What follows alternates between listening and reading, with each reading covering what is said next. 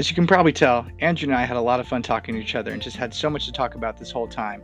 But in this final episode, we really focus on the Catholic and Protestant differences in our views of authority of Scripture, the authority of the early church and tradition, and also some lightning round questions. They're just random, miscellaneous questions that we've always wanted to ask the other about maybe the Catholic or Protestant faith and different things that we believe. So I think like I mean, that's where they'll say like the Bible is our authority, which is problematic. And I don't think, you know, like at Fuller, you know, it's it's so funny because it's not. People always call it such a liberal seminary, and it's not. It's more middle of the road. But that's the thing. If you go somewhere like the Graduate Theological Union at Berkeley, they'll be like, "Oh, you actually believe in a physical resurrection?" Like they'll laugh at you. Uh, so that's like super liberal. Uh, you know, if you want to even call that Christian, but I guess it's it's a seminary. So they call themselves a seminary. And, you know, but if you go to like uh, Dallas Theological Seminary, something like that, they're like, you know, how could you entertain this idea or, you know, whatever it might be. So, um, so they kind of get stuck in the middle of the road and get, you know, fire arrows from both sides.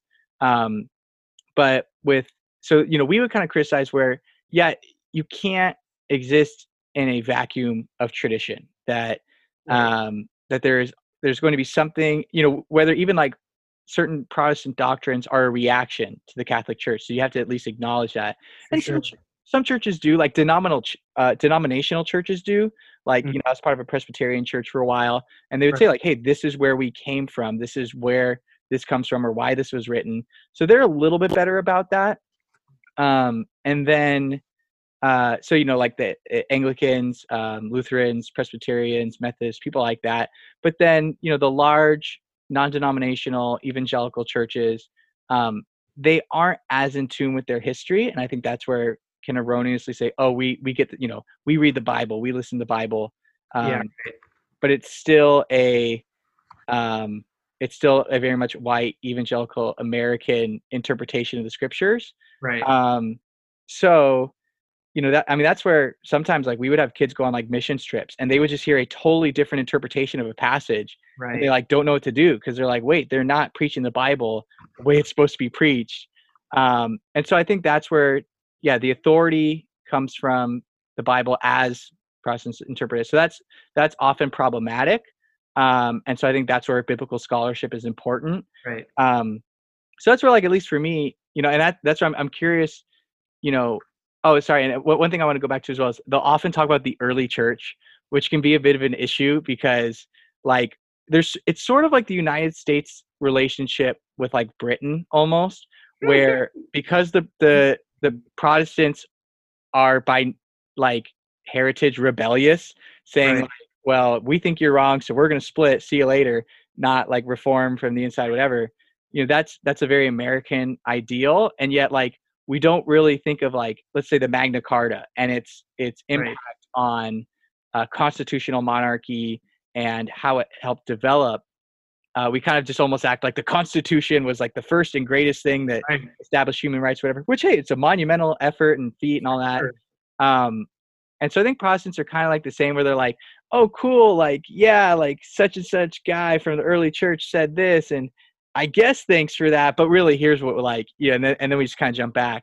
Right. Um, so there is kind of a weird relationship with it that's problematic at times. Um, so, oh, but I, I, guess what I'm really curious about is um, because, like, you know, in, in seminary we we studied Greek and Hebrew, uh, mm. and I was so much better at Greek, and my Hebrew is horrendous. But so I'm so curious because Protestants in the Orthodox Church are really big on the Greek text. Sure. But from what we were always taught was that a lot of the Catholic translations still stem from the Latin translation, stuff like that. Mm-hmm. You know, what's that like? Or I don't know if you've done much study into that, but is is there more focus on the Latin text, or how is that dynamic with the Greek and the Latin text in the Catholic Church? Yeah, I mean, uh, so the word the Word of God lived out in liturgy and sacrament um, is obviously something that, yeah, we practice, right? So liturgy is is our form of worship, and in that context, yeah, the the emphasis of Latin, I think, is um, always been something that, yeah, I think since like the 11th, 12th century was something implemented and it is more of a sacred language. I'd say in biblical scholarship, if you look at guys like Scott Hahn or Brant Pitre, hmm. just wrote a book, Jesus and the Jewish Roots of the Eucharist. Um, we have incredible scholars right now doing a lot of work on Jesus as a Jew Hmm. and studying a lot of the Hebrew and the Greek. So I've really loved that. I've actually benefited a lot from that. I myself don't, we I haven't learned obviously to speak any of those languages, but looking at the scholarship of the guys who are, I'd say yeah, very regularly we're looking at the Greek um, and the Hebrew more. There's guys starting to emphasize that more. Um, so yeah, I think the as a whole, your average Catholic still has a horrible knowledge of the scriptures. I mean, I'd say this is like the biggest problem in the Catholic Church is is mostly people just going to mass to check off, Hmm. you know, check it off the list, and maybe that's in the Protestant world too. And there's not really an engagement um, in, in the study of the Word of God. But the fun thing is, as as priests and religious, and and this is something that again, an early church practice, uh, we pray what's called the liturgy of the hours. So literally, Catholic consecrated men and women, every priest, the millions of priests, nuns, sisters, consecrated lay people, they pray five times a day. This fat book called Liturgy of the Hours. It's four four volumes. It's Mhm. all the Psalms, Scripture, early writings, and you're praying that five times a day. So Hmm. readings in the morning, um, morning prayer, daytime prayer. So so you got officer readings, morning prayer, daytime prayer, evening prayer, night prayer. So really, our days um, in liturgy is immersed in Scripture. I mean, and I think in those texts, at least in the prayers, yeah, we're just reading English and and translations. You know, we're not looking into um, Greek and things of that nature. Hmm. But yeah, I'd say in the scholarship right now, there's been um, very regular, very regular. Fulton Sheen, the Bishop of New York, who's a um, great evangelist. Um, yeah, he brought up a lot of of um, language and translation in that realm. So yeah, I'd say it's actually very prevalent um, Hmm. in, in the Catholic world. And yeah, you can kind of trace a lot of the sacramental life. So as Catholics, we really, um, you know, base a lot of our liturgy off of Scripture and, and tradition. And uh, you know, two Thessalonians five was, um, sorry, two Thessalonians two fifteen is where um, we read about the oral tradition and the letter. So again, I you know keep sharing that uh, the church was a lived reality too, and there was no, um, you know, the, the canon was not decided. So I guess one of my questions too is like, how how do Protestants uh, come to the conclusion that the canon is even the canon? Um, and how did they how did we come to know that the canon is the canon when there was no canon you know so Yeah. the canon was a something that you know the early church fathers came up with and so in our context of the canon of the scriptures um, yeah we, we look at a sacramental existence so a lot of the things in mass are uh, you, you can actually look at a lot of the greek understanding um, and and the hebrew jewish understanding a lot of the Ara- aramaic aramaic of um, the incense Hmm. um, you're looking at a lot of the different um, postures of prayer the standing the kneeling the sitting all these things probably when you were at your wedding were like what the heck is all this Oh, yeah. you know um, a lot of these things we actually derive from um, obviously latin meanings but a, a- lot of greek and and hebrew um, tradition so a lot of these different practices with the robes with the garments i mean we're getting this stuff from from scripture and and from the levitical priesthood of Mel- melchizedek Mhm. um, so you see it in the Old Testament, you see it in the New, and, and then, you know, Jesus, we would say, is the fulfillment of the law, Mhm. and that liturgical practice is actually immersed in a lot of that um, scriptural basis of sacrifice, of worship, of praise, and you know, obviously, we, we believe that Jesus is the Lamb that was slain. He is the new Passover. He's the new Exodus. He's the bread of the presence. I really love um, diving into that um, typology of the uh, that golden thread right through through the scriptures of of worship and the manna from heaven. We believe Mm, that the Eucharist really fulfills all these things. It's the manna, you know, it's the manna from heaven. It's the bread of the presence. It's um, you know the new Exodus, the Passover, and do when you study um, Passover theology. I don't know if you've gotten into that much, or the Protestants look into that in the Old Testament. A little bit. Yeah, it's like amazing, dude. And uh, so Brant Pitre would be a guy I, I would recommend. Um, he wrote the book Jesus and the Jewish Roots of of the Eucharist. And for me, I guess again as a, as a Catholic, when it comes down to um, I don't know, yeah, I guess transitioning into into worship, uh, for me that that right worship seemed to be a really crucial reality of the Old and New Testament. Like right worship really mattered. So I think this nebulous, like, kind of, um, I don't know, I think we've gotten really far away from being concerned with those things. Where, yeah, in a normal service, it's maybe more like, yeah, we can do communion whenever we want. We'll have this kind of flow of three songs, usually upbeat worship, mm-hmm. you know, get into the secret place, you know, get our worship going and, you know, play a little bit more slower praise and worship. And um, I find for me, right worship to be a very concerning topic of the mm. scriptures. So for me, diving into that, honestly, I think is what kept me in the Catholic Church. At least I found that our worship um, being centered around sacrifice was something that was really what Jesus implemented in the Last Supper. He said, Do this in memory. I mean, he didn't say just think about this or like trying to, you know, from time to time. He said, do this in memory of me. Mm-hmm.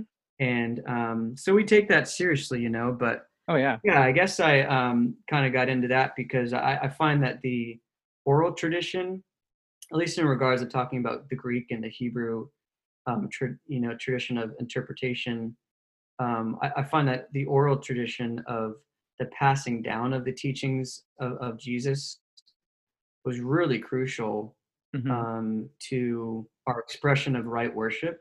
And I just don't know how often that conversation comes up. You know, it's like we can talk about sola scriptura and Calvinism and all these other things, but it's like I don't know if the, the topic of um, right worship comes up very much. You know? Yeah. No, I I hear you because I that's actually something I, I really want to talk about because, um, well, I I think there's also a at least in my mind a little bit of a, a difference of um, I, I keep wondering, you know, if I was to be a senior pastor, if I should rename the worship leader, mm-hmm. worship pastor, whatever position as the praise leader or something like that, or the praise team, praise band. Right. Because, yeah, I think worship is so much more than just uh, the liturgy, the service, the singing. It's it's right. a lifestyle, and all. And I think you know, from what I've heard from the Catholic world, it's like very much in line, like across a lot of the Christian spectrum.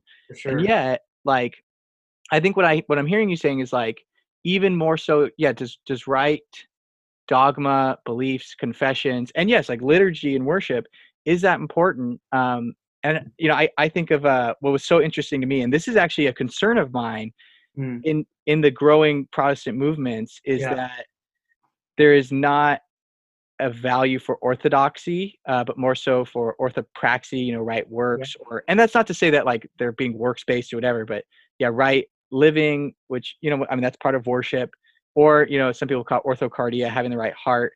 Um, right. But yeah, I think we've largely in the Protestant world been neglecting orthodoxy. So, you know, th- this stems, uh, my, my big experience of it was in a class at, at Fuller Seminary where um, there's some, you know, theology of, you know, God and uh, of the Father and Christ and the Holy Spirit, and I, you know, all the big stuff. So yeah. we went through a lot of the heresies, and you know we'd have debates on them, and we'd have to you know like yeah. assign people sides and stuff. And I remember one of the craziest was Arianism, um, and I remember like massive movement. Yeah, and like I didn't realize how popular it was, at least for a time. You know when they they had the first councils of Nicaea and stuff like that. But um, what really blew us away was we argue and we're defending and like finally we're asking like what's the answer like why did the church you know come against arianism write the nicene creed the way it is uh, you know and I, I, remember my professor's big answer was sort of this idea of the eternal begottenness of christ um, right. which really just blew us away but you know we we kind of finished talking about and someone just kind of went what does this all matter like who cares how does this affect the way you live and we start kind of thinking about it, we go it doesn't I mean, re- you could be an Arian Christian and it might never affect the way you live at right. all. Yeah, your worship might be slightly different. Maybe your worship lyrics will be a little different. But and and so people kept going, well, why does it matter to God then? And I think that has become so difficult. And it's I don't know if it's the same way in the Catholic Church, but for a lot of mm-hmm. Christians mm-hmm. to sort of conceptualize that God cares about his holiness and that you know that his name should be hallowed and that we believe and confess and do the right things in worship you know there's a, a passage in numbers i remember we brought up in that class where it's like the sons of aaron were like known as like wicked men because they Right. they offered an improper impure sacrifice willfully and were consumed with fire and saul offered a sacrifice without samuel being there. Yeah. and he's like you're out. you're done. Immorality.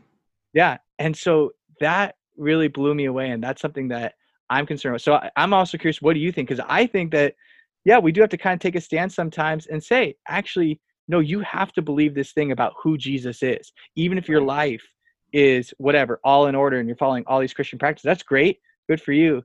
But these are like core tenets that may not affect that much of how you live but that are still important to god Yeah, I think if we look at um, how Jesus revealed, uh, especially like the Beatitudes, you know, and and and that being such a radical, I mean, such a radical shift from what was preached before, um, especially just taking everything to the next level, right? It's like you can't just be, uh, you know, you can't kill someone that's that's sinful, but even if you have anger in your heart, right? hmm It's next level. You can't see, you know, sexual morality, but if you lust at a woman, you've already committed adultery. I think when Jesus, you know, really took a lot of these teachings to the next level, um, he he did expect to a certain level, I think, um, for those to be a lived orthopraxy. I mean, there there is, I think, a very clear correlation to um, obviously do even doing good works without love. I mean, Mhm. St. Paul is clear that you can you can have all the knowledge in the world, you can you know go whatever you can, uh, you know, do all the best things in the world, whatever for God. But if you don't have love, you you are you know clinging cymbal, and um, so I think in that context of yeah, I, well one yeah I just think I think it does matter how God is worshipped, um, and I think we've seen that in in the way that Christianity has been expressed over you know the last Mhm. two thousand years. Like when it goes wrong, and it was this is it. This is a story of Israel. How many times do they go and worship idols and worship other Mm. things? And so we already see that going wrong, and God caring how they were worship, how He was worshipped. So why would all of a sudden that change with Jesus? I actually just think now that Jesus came, the orthopraxy is to a whole new level degree. I think it's an even higher need for right worship, and um, that's why I do think you know dialogue on cer- certain um, you know topics of discussion uh, in, in the Catholic and Protestant world are necessary because we're either, I mean, we are either the whore of Babylon or Mhm. like we are doing what Jesus said. I mean, we have men in the confessionals forgiving people's sins and saying that their sins are now, you know, what you know, when Jesus said, you can forgive those sins, you're forgiven, Mm. whatever is bound is bound in heaven, what is loose is loose in heaven. Like we have men forgiving people's sins. We have people really believing that they're receiving the body, blood, soul, and divinity of Jesus Christ. I mean, these are really big claims that I Mhm. don't know how much longer we can just say, ah, it's just a different way to worship God. It's like at the end of the day, it's it, to me, it's again, um, it matters how we interpret Scripture, and it matters where that interpretation comes from. And um, yeah, I don't know. I think when I've I've been to a lot of different Protestant services, and I've been blessed by them, right? Mhm. Like I've been to Hillsong, sold out stadiums. I've been to Bethel. I've done a lot of Southern California, you know, Calvary, a lot of different, you know, churches. Mhm. And honestly, um, when I leave a worship service, this could this is definitely just because I believe in the Eucharist, but I leave those events feeling empty. Mm. Like I can receive the word in faith, but if I don't receive the word in the flesh, like the word became flesh and dwelt among us, and, and if I don't experience that consumption of God, um, I don't experience real satisfaction, you know. So I guess in regards to orthopraxy, faith and works as Catholics is what we believe. We believe that faith without works is dead. Um, and if you really believe in God, your life will be uh, demonstrating that, you know. Mhm. So to me, that's that's very biblical. It's in the scriptures, you know, and obviously the interpretation of that could be, uh, you know, um, yeah, shared and and uh, you know, there's can be dialogue on that. But um, yeah, I think the right worship has been a very clear concern for for God and and His people since he began to reveal himself you know so if someone could if someone could show me from scripture and tradition that that's not the case i'd maybe be open Yeah. to change my mind on that but Yeah, I hear you on that. Well, and so I'm curious because I've actually had this this discussion with, you know, a few people across the Christian spectrum, not a ton, and it it goes back to this of, you know, do your confessions, do your does your theology, et cetera, matter? Because you know, I I always took pretty literally and pretty seriously that when Jesus said, you know, if you deny me before men, you know, before people, that uh, that I will deny you before my Father. That that to me was, you know, Yeah. like there, there's a phrase sometimes in, in the Protestant world that I usually only use against people who normally say this, but it's Mm. you know the Bible says what it says, and you know I believe, and you know so therefore I do it or whatever. So you know, like I was having a conversation with someone, I was like, the Bible says what it says that if Yeah. you did not be before man or whatever. And I, whenever I pejoratively talk about people, I Yeah, turn right. into a Southern Baptist preacher. I don't know why. I love I love Southern Baptist preachers though. It's the thing. Or I usually do like a, a stoner dude. Like if I Yeah. about an atheistic argument, I'm like dude, all just like came together, man, just like randomly exploded. Like Oh yeah, I get you. Um, oh, but so this, so it was on martyrdom, and you know, which Oh, we right. are like ninety nine point nine percent of Christians who were born in the United States will probably never have to grapple with this. But even just you know, there are Christians in, let's say, you know, East Asia or in these countries that are closed off to the to church and to the gospel, that you know they very well may need to you know come to a point where they have to either deny Jesus or they have to deny the state or you know their family or whatever it might be. And you know i was having a conversation with someone who said you know i think god would and this is a person who loves jesus is very committed to their faith and has good reasons you know to believe this and i you know i i, I disagree with them so that's why i'm curious to hear your perspective and opinion they said if you know if you are sort of put to the sword or you know there's a gun to your head and they're like if you do not deny faith in jesus right now whatever that might look like then we will kill you and so on that it would be okay uh, because you know if they're thinking about their family that i got to provide for my wife and my kids and so on uh, that you know i that in my with my mouth i'm going to deny jesus but in my heart i'm not. Uh, and i was like i don't know i don't know i don't yeah. I don't think so, but it's interesting how many Christians I've met. It's still pretty few and far between who are like, you know, I think the Lord would understand. But I think, yeah, it kind of goes back to that. Does our theology matter? Do our confessions matter? Right. Yeah. So I would respectively disagree with that person and say and bring up multiple scriptures where Jesus said, you know, if you want to find your life, you got to lose your life. If you hmm. want to follow me, you need to pick up and carry your cross. You need to hate your brother, mother, sister, and and you know, which essentially in that context, what we have, you know, we would say our interpretation from the church is you need to love God more than these other things. You know, it's not hate your mother and tell her she's a horrible person. You know, like Mm. um, so that that would be multiple instances where um, we see Jesus being very clear. You need to love me and be willing to give up everything for me.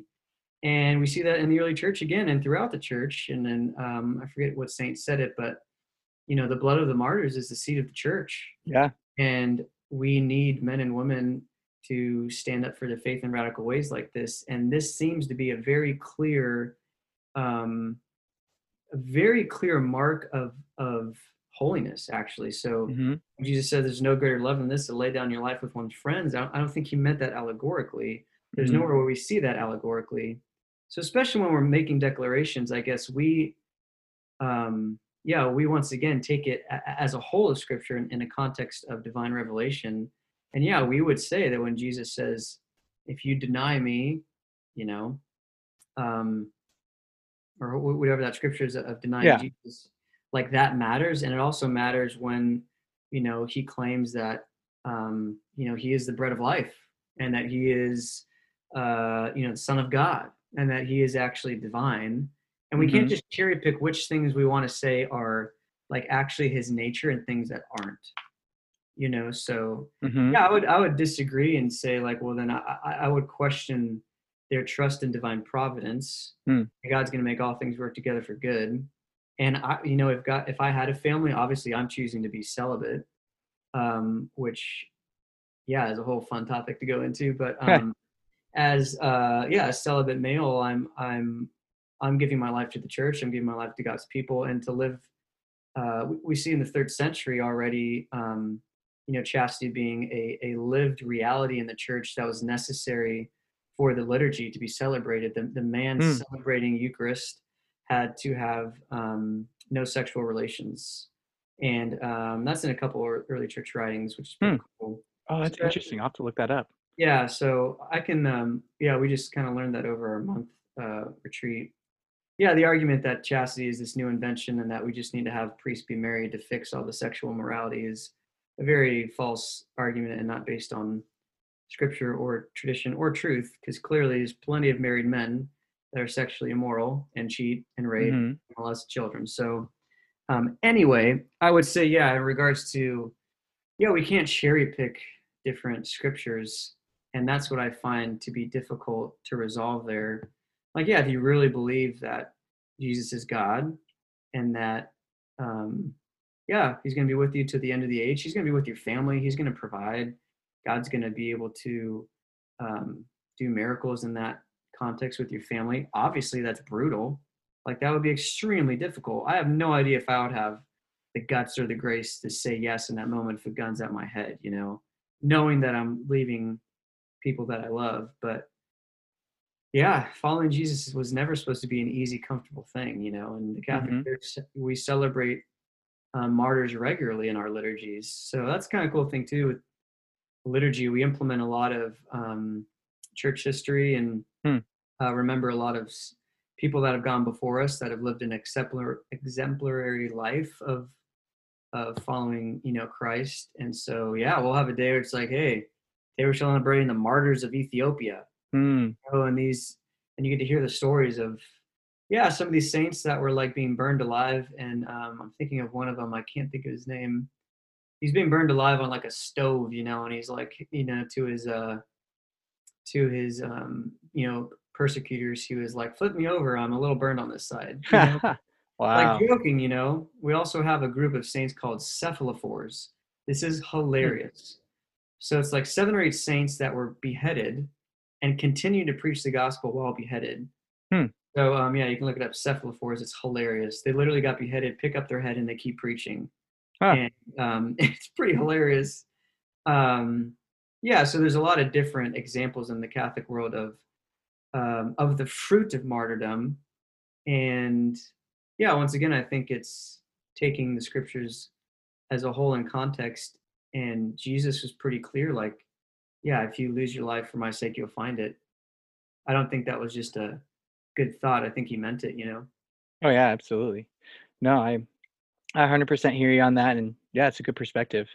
Um, yeah, I guess this can kind of start maybe a little lightning round of you know. Yeah, so I probably, got versus- 10, I probably got like 10 minutes. Okay. I can't believe it's almost three. That's amazing. no, no problem. Um, I guess you know. So I'm uh, I'm curious. You know, when it comes to we talked a lot about the Eucharist and stuff like that, and that's such a big deal uh, for most Catholics. Um, and so I guess what's just so interesting to me is that in the Protestant world, from what I know, it was like the Lutherans, I think were the first one, or the Anglicans to reject that um, that that doctrine of transubstantiation. I don't remember the exact name, but it's that the real presence is there with the bread and wine, which just Yeah, seems right. kind of odd to me. I'm like, why don't you just go full like, eh, it's just a symbol, blah blah blah Right. blah. Um, but that's sort of me. I remember at, like from an early since pretty much like since I became a Christian and like read John six, I would kind of question my Bible teachers, like, wait, I don't get it. Like, it's one of those Catholic doctrines that I really push sometimes. I go, well, wait a minute. If the Bible says what it says, and Jesus says, like, you must eat my flesh and drink my blood. I don't know. We take everything else literally and seriously. Like, why don't we take this one? Um, and so, I guess you know, I'm I'm curious, like, if you have any knowledge of that. Maybe I'm asking the wrong person. You're like, Yeah. yeah, we've always taken it that way. I don't know why. You know, you Oh wouldn't. yeah, so I think actually C.S. Lewis still believed in the real presence Hmm. of the of the Eucharist, um, even as an Ang- Anglican, um, which I think he was right. I would assume, yeah, if he's No, in Angli- yeah, he's- probably. Yeah, he's Anglican and believed in real presence. Um, yeah, so we yeah Peter Kreeft has a great.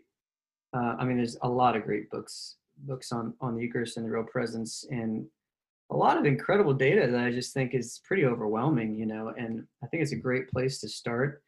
Um, at, least in the Catholic teaching, you know, it's like we can talk about Mary and saints and all that stuff, but really when it comes down to it, I'm Catholic because of the Eucharist, and I go to Mass on Sunday not for a good sermon or good music. I actually go to eat Jesus, you know, Mm. because, um, yeah, in John 6, when you really look at John 6, um, so there's different, you know, allegorical instances where Jesus says, I am the gate, I Mhm. am the vine. There's nowhere where we are supposed to take literally that Jesus is a, a, a vine or that Jesus is somehow Oh. a metal gate. These are allegorical, you know, um, demonstrations that he he gives, and plenty others where, you know, the people are like, oh yeah, okay, yeah, you're the vine, we're the branches. You know, we got to abide in you. You know, you can do nothing apart from me. I get that. Um, you know, I am the gate. Uh, there's a couple more I can't think of um, where he says things that, yeah, no one, no one was like, yeah, Jesus, you're a vine, you know. But obviously, we get to John six, and if you actually look at the dialogue, it just gets more and more extreme. Mhm. First, he says, you know, you need to eat and drink my flesh and blood, and then, uh, you know, you see people kind of questioning and, and, and murmuring, and then he takes it to another level. Like, unless you drink the blood of Christ and eat His flesh, Mhm. um, you have no life in you. And actually, that that word, um, you know, eat actually in the Greek means to gnaw. So actually, like this gnawing, tearing of the flesh, like it, unleash, unless you eat the flesh, you know, of the Son of God, then um, you have no life in you. And it brings up a lot of, um, you know, cannibalism questions, a lot of things. Like Oh how, yeah, I how remember could. Jesus claim these things that are so? I mean, they didn't eat blood, obviously drink blood. Um, Jesus is, is saying radical things, and so here's the difference. When he said he was a gate and he was a vine, he never clarified to people that he wasn't those things. So Hmm. people knew, and they took it by his word that, yeah, this is allegorical. And, then all of a sudden, he, while people question what he's saying in John six, he goes to another level, Hmm. and again says in a whole other discourse, you need to eat and drink my flesh and blood to have life in you. And then what happens after that? People leave. Yeah. So, so this is a pretty this is a pretty major point for us, is that there was no point when they left where Jesus qualified his statement. Yeah. So I don't know how people honestly I don't know how you get around that. No one left when he said that he was a gate or a vine. But they but then Jesus said, You need to eat and drink my flesh and blood. People left. And then he asked Peter too. Even his some of his disciples, it says in the scriptures, left. People that Mhm. followed him got to a point where they saw all the miracles, all the crazy stuff he did, Mhm. and then they got to this point, and they're like, "Yeah, we can't do this anymore." Yep. That's pretty crazy. People Oh, that yeah. were giving their life for him, you know, well, you know, really putting themselves out there to, to follow this guy, and then you know he turns to Jesus, and that, that's still one of my favorite, you know, declarations of, of Peter to Jesus is like, "Lord, where where else are we to go? You have the words of eternal life." Um, so there's nowhere that we see that it's allegorical. There's nowhere in the early church that we saw it practiced spiritually, symbolically. Um, we have very early texts clearly stating um, already the reality of the real presence of the Eucharist. And obviously, Hmm. Aquinas goes into that transubstantiation theology of yes, the accidents stay the same, but the substance itself Mhm. is changed into the body and blood of Christ. People are like, well, how can he do that? Okay, he's God. you Yeah. know, like how did he create you know the world ex nihilo out of nothing? Mhm. Uh, we don't know. If he can do that, I think he can put his flesh into a piece of bread. yeah. Um, and then a lot of the Eucharistic miracles, honestly, are very um, rigorously tested. So there, there's quite a few that you can look up. That um, one of them in Argentina is really incredible, um, where the host over the centuries has actually turned into flesh, and Hmm. scientists have tested the, these these pieces of flesh. So one in Argentina, this is in the 60s. This isn't that long ago, um, and, and some have happened in France. They're all they're all scattered throughout that are actually verified by the Catholic Church. So here's the thing Hmm.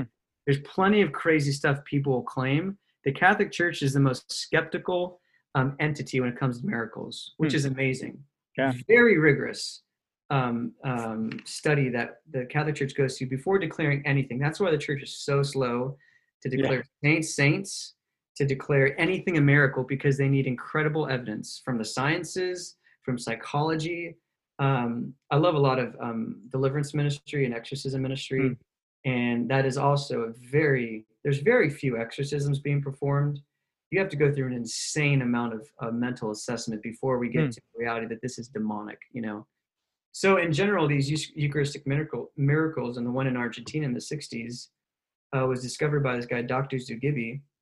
So this priest had the Eucharist. They was they were giving out the Eucharist communion during Mass. It fell on the ground. So as Catholics, we believe that this is so sacred that if it falls on the ground, um, we need to either consume it or dispose of it in a sacred way. So the way that they do Mhm. it, they put it in you know a little bowl of water and let it dissolve, and then they'll either consume it or like let it go. I think I don't know. Okay. It probably changes, but long story short, the next day they come back and that piece of Eucharist that fell on the ground is a bloody scab. Hmm. So obviously they're like, what the heck? They end up taking it to a secular atheist um, scientist named Dr. Zugibe. And this is all documented. This is all written down. You can literally go to the place. You can meet the doctor. The dude's still alive. He's a Catholic now. Hmm. But uh, after he studied this little scab, um, this is two weeks later, he discovered that one, it was still alive. So red blood cells usually die after 15 minutes. He was looking at this thing under a microscope, still alive. He saw that this person did a stress test and saw that this person must have been under immense stress, Hmm. uh, the crucifixion. Uh, he looked more into um, it was a universal blood type, Hmm. um, which actually they can relate to the same one that happened in the 12th century in France. Um, and then they found at the end that it happened to be the left ventricle of the heart. Um, so it was enough evidence for this guy, this atheist scientist, to become Catholic because there's Yeah. no way to explain it. So we have Eucharistic miracles, um, which are pretty amazing, and then yeah, the teachings of Jesus we, we do take literally literally, and and I don't know how. Um, I mean, I do know how because I, I've heard the arguments from from Luther and Calvin and um, other Protestants that get around. Yeah, the uh, maybe association of a presence with it. It's not actually the body and blood of Christ. But yeah, Catholics, we have um, taken that literally and can demonstrate that that was the earliest earliest belief lived out in the church. Hmm. And um, yeah, for us, it's the source and summit of our faith. So everything flows from that. All of our, all of our, all of our grace. We believe that you know grace um, is something that is received in the sacramental life of the church. So it's a sure place of receiving the grace of God. Obviously, you can receive grace in the scriptures, you receive grace in baptism and worship, right? But these are sure means of grace for us, is the sacramental life. So that's kind of a quick synopsis. Obviously, there's 2,000 years of, you know, uh, more more teaching to get into that. But um, that was a pretty huge question of mine because I'm naturally again skeptical, hmm um, and it's hard for me to believe things of this nature. So even as a Catholic that practices this, this doesn't become easy. Um, you know, you really do have to dive into this topic. And for me, the more I dove into it, um, the more evidence I had to take that leap of faith again that this is really uh, what Jesus intended the church to look like and how he wanted to commune with me. So the Mhm. idea that Jesus just wanted to commune with me in word, um, to me is just missing a, a different aspect. Like he Yeah. wanted so intimate that he wanted me to eat his flesh Mm. and actually gave me a church that will faithfully and uh, perpetually allow me to experience that grace every day if I want to. That's why in the Our Father, Jesus prayed, "Give us our daily bread." Yeah. Actually, in the Greek, um, that word "daily," um, I forget what it is, but it's translated to actually supernatural bread. Hmm.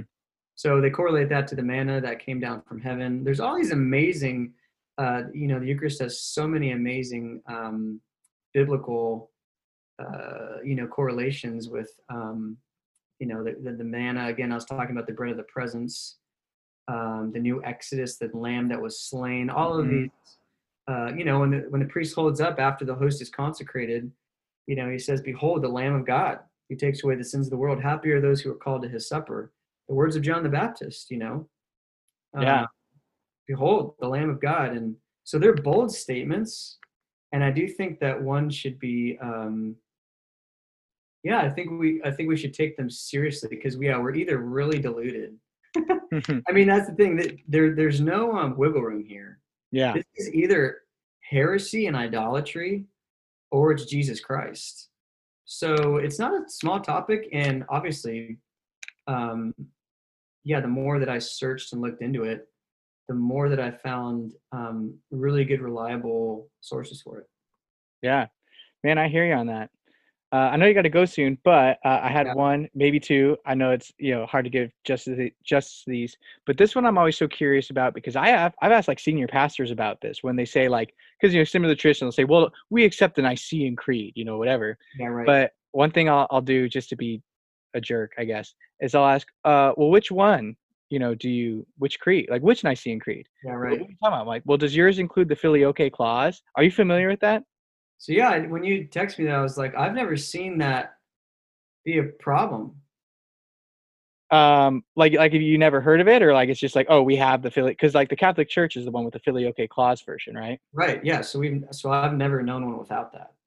yeah so it's just supposedly it you know this is the the, the story from the orthodox church from the great schism is that yeah like the words you know it says like the holy spirit the lord the giver of life who proceeds from the father the words and the son yeah are not in the greek version supposedly Hmm. um so and it was funny because it was the same thing like at fuller we were talking about it and it was the same thing we're like what does it matter and there's someone who was like a real charismatic i think he went to a pentecostal church yeah, he was yeah. like actually this is a big deal because it had something to do with like the authority of who the holy spirit or yeah like that the holy spirit gets the authority from the father and and not the son that that's like a big thing um so it was very interesting that like most of us were like whatever man does it really change you know what we do um so i was curious if you knew much about that um and i I was know we studied that at Franciscan, so I remember. oh Yeah, and we studied through every section of the of the creed. mhm. Um, so yeah, we would go through I believe. What did what did the church? How do we define belief? You know, Yeah. blah blah blah. We went through every single line. So I remember going through that specific line. Um, yeah, I don't. Yeah, we probably went over it. I don't remember to be honest, but I remember Hmm. going through like one class was literally just devoted to going through the whole creed and Yeah. where did these sections come in. I think that was part of answering Arianism, from my knowledge. I mean, it was Oh. answering Hmm. um, either that or, or Gnosticism, uh, meaning the body's bad, the spirit is good. Um, this real, uh, what is it, the, the hypostatic um, union. of hypostatic union hmm So that's when those words started to come into definition because the Gnostics believe that Jesus had this separated, uh, you know, his spirit was good, you know, the body was bad. There was a separated divinity, which kind of is like happening in Bethel. I don't know if you follow a lot of Bethel. oh yeah hmm But they kind of like, from my knowledge, like he, sh- like Bill Johnson is kind of sharing a modern version of Gnosticism. Essentially, I've heard him say and seen in their writings, like he believes Jesus was just man operating in right relation to God. And I'm like, that's just a Hmm. modern, that's just a modern Gnosticism. You know what I mean? yeah So we started, I think- I think we started to decline, you know, or declare that hypostatic union um, to to answer to those heresies. But yeah, I don't I don't remember anything more than that. No, I hear you. Um, and then the final one. So I know it's you know like impossible to do justice to this one to be like a whole Right. podcast in itself. But what's really big, especially in the Protestant evangelical world, uh, like you know, especially churches I've been a part of, camps I've been a part of, is um, and and I've heard a lot of criticism uh from Protestant Christians trying to move away from this is um penal substitutionary atonement. I don't even know if that's you know means much, but it's sort of this Yeah. uh, it's like just a different um, atonement model than what I've heard some Catholics really talk about.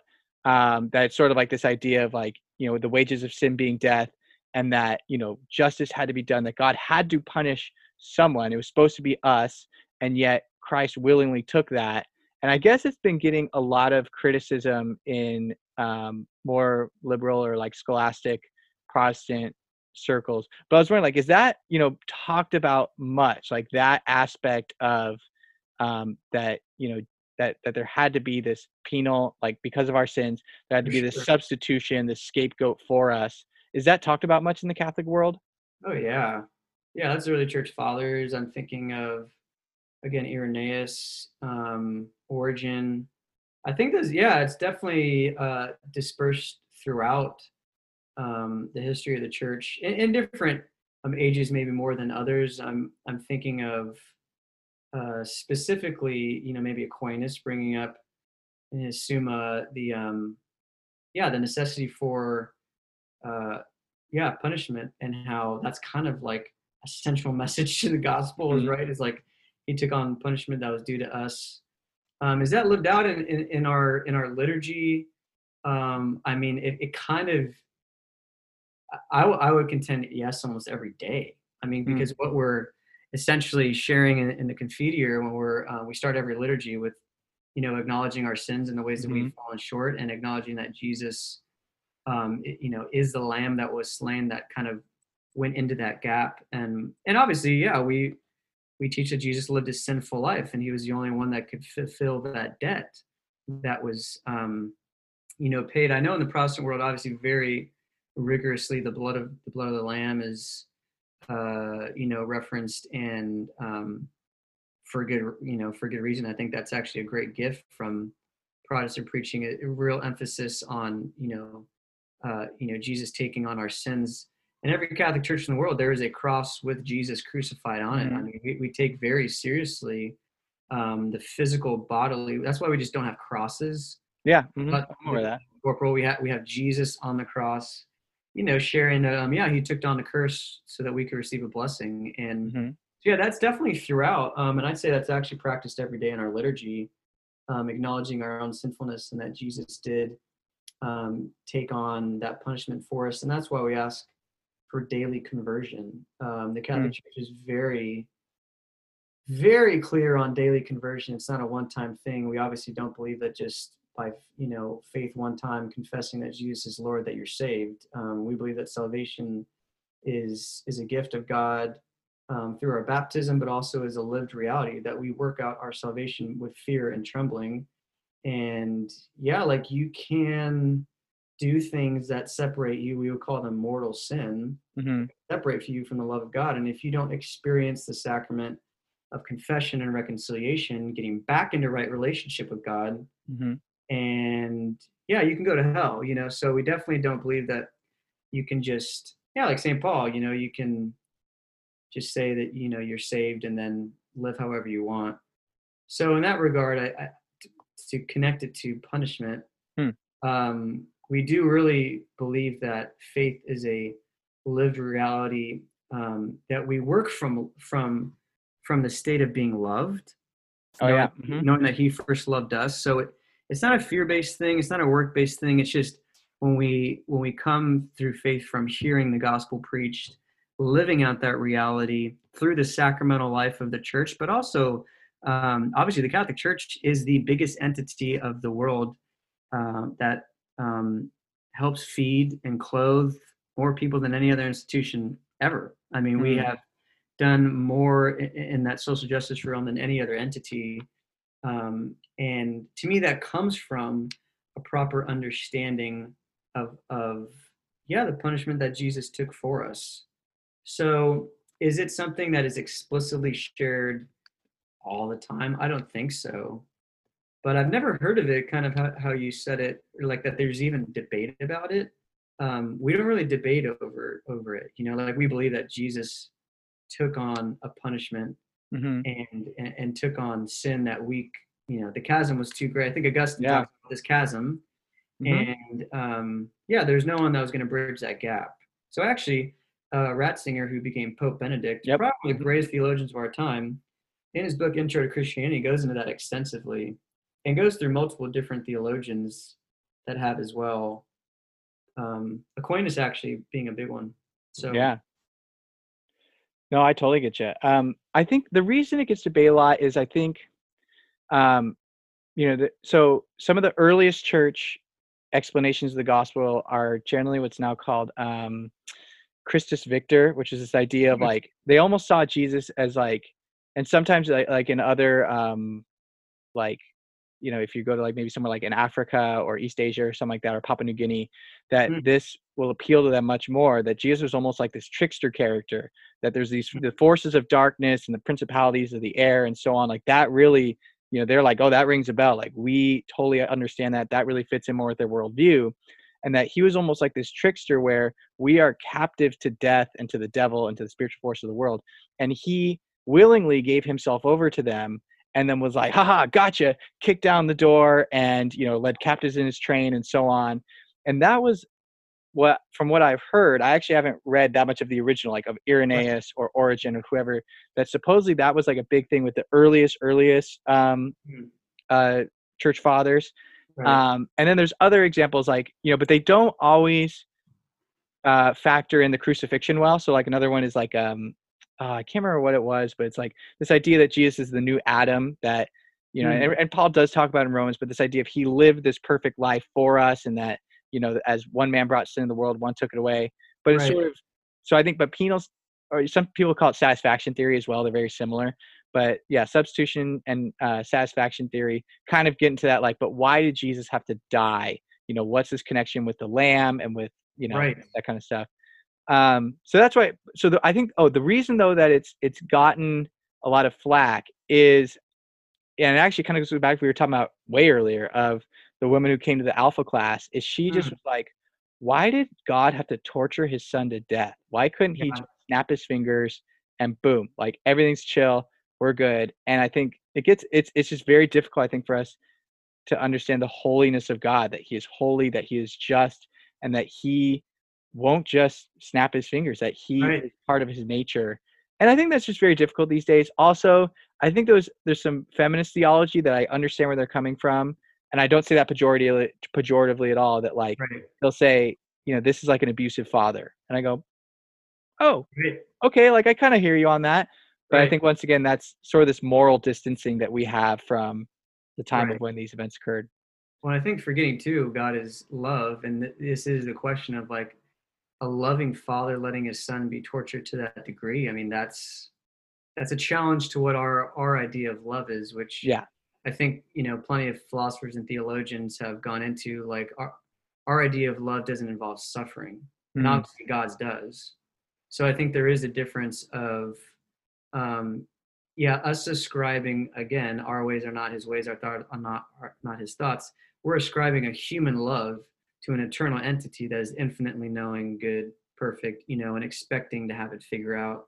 So I find when I try and find answers like through that way, applying human experience completely to God. So therefore, I love my child. I would never want my child to get hurt. Therefore, God must be the same. Um, I think that doesn't work, and I think it gets us into these dialogues like that. Like I, I, you know, those are good points. I can see people bringing that stuff up, but I think that's when we get away from um, one. The most difficult, I think, human thing to do is to submit um, to God, right? I mean, why? I, I think C.S. Lewis actually talked about this, and maybe this might be something that, um, yeah, the the woman at the Alpha meeting would experience. But I would say a lot of people I experience the reason they don't believe in, the God of the Christian, you know, um, you know, Bible, is uh, because of the morality from the waist down. Um, C.S. Lewis kind of put that in that fashion, sexual um, morality. Like we will not believe in a, in a God that wants to bring order to our sexuality. And I think it was C.S. Lewis who talked about that. He's like, we, we just won't agree with someone, or maybe it was Chesterton talked about like we just don't want someone telling us what to do from the waist down, you know. Yeah. Hmm. And and I think a lot of these different whether yeah they think of an abusive father. Think about right now, 52% of American families um, are fatherless. I think that was the latest Pew research. There, there there is a all this all this you know insane crime and hatred. It is largely due to fatherless Hmm. homes. I would contend it's a huge uh, factor um, in almost every aspect of a child's actions is, is a fatherless home. You know, I don't know what your family experience, you know, was. Um, my my dad has been around in my life. My dad has told me he loves me. Um, you know, that's my parents are still together. Um, obviously, divorce is an experience for a lot of people, and it's a real. I've never spoke to someone um, that, in light of uh, experiencing a divorce, um, wasn't in some way tra- like traumatically affected by it. You know, Yeah. So I think in those situations where we're looking at God as this, um, yeah, yeah, what good, loving God would allow such depth of, of suffering for, you know, a child to to experience. Um, I think we're being really affected by the fathers of our generations and our fatherly experiences, and we're applying them to this eternal being. Um, but I do think it's a good question, and it is it is to a certain degree kind of disturbing, you know Hmm. like to see how bloody and horrible the crucifixion was and at the same time yeah justice and and um, you know sacrifice were necessary in the Levitical um, laws of uh, or the Mosaic laws. Like they there had to be sacrifice. Yeah. So, but then again, you can say, well, God, why did God set it up that way? Maybe He could have said, hey, maybe our sac, you know, maybe the the the, the, penalty could be fulfilled by a hug, you know, mm. and it didn't have yeah. to be like it could just be a hug, you know, and there's plenty of other ways I think God could just snap his fingers. And, you know, I love when the atheists kind of share that, like, well, why, why doesn't God just put a blimp in the sky or put clouds in the sky and say, I'm God, I'm real, you know? And um, again, we're, uh, to me, just describing a human, human thought to an all powerful, you know, intellect that is just not thinking as we're thinking. So, yeah, I don't disregard the good questions, but I don't know if that really answers the question, but I do see from a psychological standpoint, the fatherless generation, which I think we're really coming into, is, is experiencing uh, deep wounds from that place, you know. Um, and I really feel for for them because we don't know how to relate to God as Father. Mm-hmm. Oh yeah, I totally get that, man. Well, man, thanks for sharing. I know uh, we're both, you know, probably over on time, uh, but man, thanks for coming and thanks for joining. I love these kind of conversations we could talk forever. Um, yeah, man, we should do it again. I love. Uh, it's a yeah. I've actually learned a lot about these different hmm. um, dialogues that yeah you're you're in, and um, yeah, hopefully there's uh, some things in the Catholic world that were clarified, and, and I do think that a lot of it just yeah, it's just clarification of, of things that we're just not hearing about each other's you know faith lives. That it's just super helpful for people to hear, and it's like it's okay to disagree um, and it's okay for us to dialogue. I think as we're um, both contending for truth and orthopraxy and orthodoxy, it's like, dude, this is a push in the right direction, and I'm like fully on board. So uh, my seminary life will begin in two weeks, and it's going to probably be very chaotic. Um, mm-hmm. But hopefully, we can uh, keep this going in any way I can. Um, yeah, pray for you guys, and and um, yeah, I've done actually quite a bit of worship, you know, events with Protestants. Mm-hmm and Matt Maher kind of says like it's hard for us to argue when we're worshiping together and singing together. Yeah. You know, it's like I love that. Like the more we can be with the poor, uh, Matthew 25, you know, is um, something I think we really need to get back to in in our Christian walk. We can dialogue all we want, you know, but if we don't if we don't associate ourselves with the poor, those that are hungry and thirsty, and if we don't clothe the naked and be Christ to those people who are marginalized, then what are we really doing? You know what I mean? And that's what Jesus is going to judge us on. He's going to judge us on how we loved. Hmm. Um, so I would love to love people more with my Protestant brothers and sisters. You know, so that's kind of like a hope and dream is to, um, like, yeah, like go out and, and serve. Um, because we can agree on that. You know, Protestants I know love mission trips. You guys love retreats. You guys love, um, you know, serving others. And it's like, hey, we do too. So mm-hmm. like, let's do that together sometime. You know. Yeah. Awesome, man. Well, I'm excited, you know, to, keep up with you and see what God's doing in your ministry. And yeah, dude, thanks for having me on. Anytime.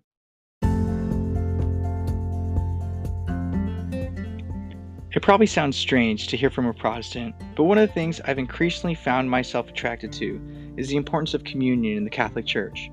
I'm not sure if I'm there when it comes to transubstantiation, but it makes a lot of sense to me, and I haven't heard a ton of Protestants explain our rejection of it thoroughly. While I still identify as evangelical, I find an appreciation for how Catholics tend to embrace scholarship and understanding of church history. I think I've grown a better understanding of apostolic succession, yet I find myself valuing Protestant views more still. While we still don't agree on everything, I appreciate hearing Andrew and my other Catholic friends' viewpoint and gaining a deeper understanding of our faith.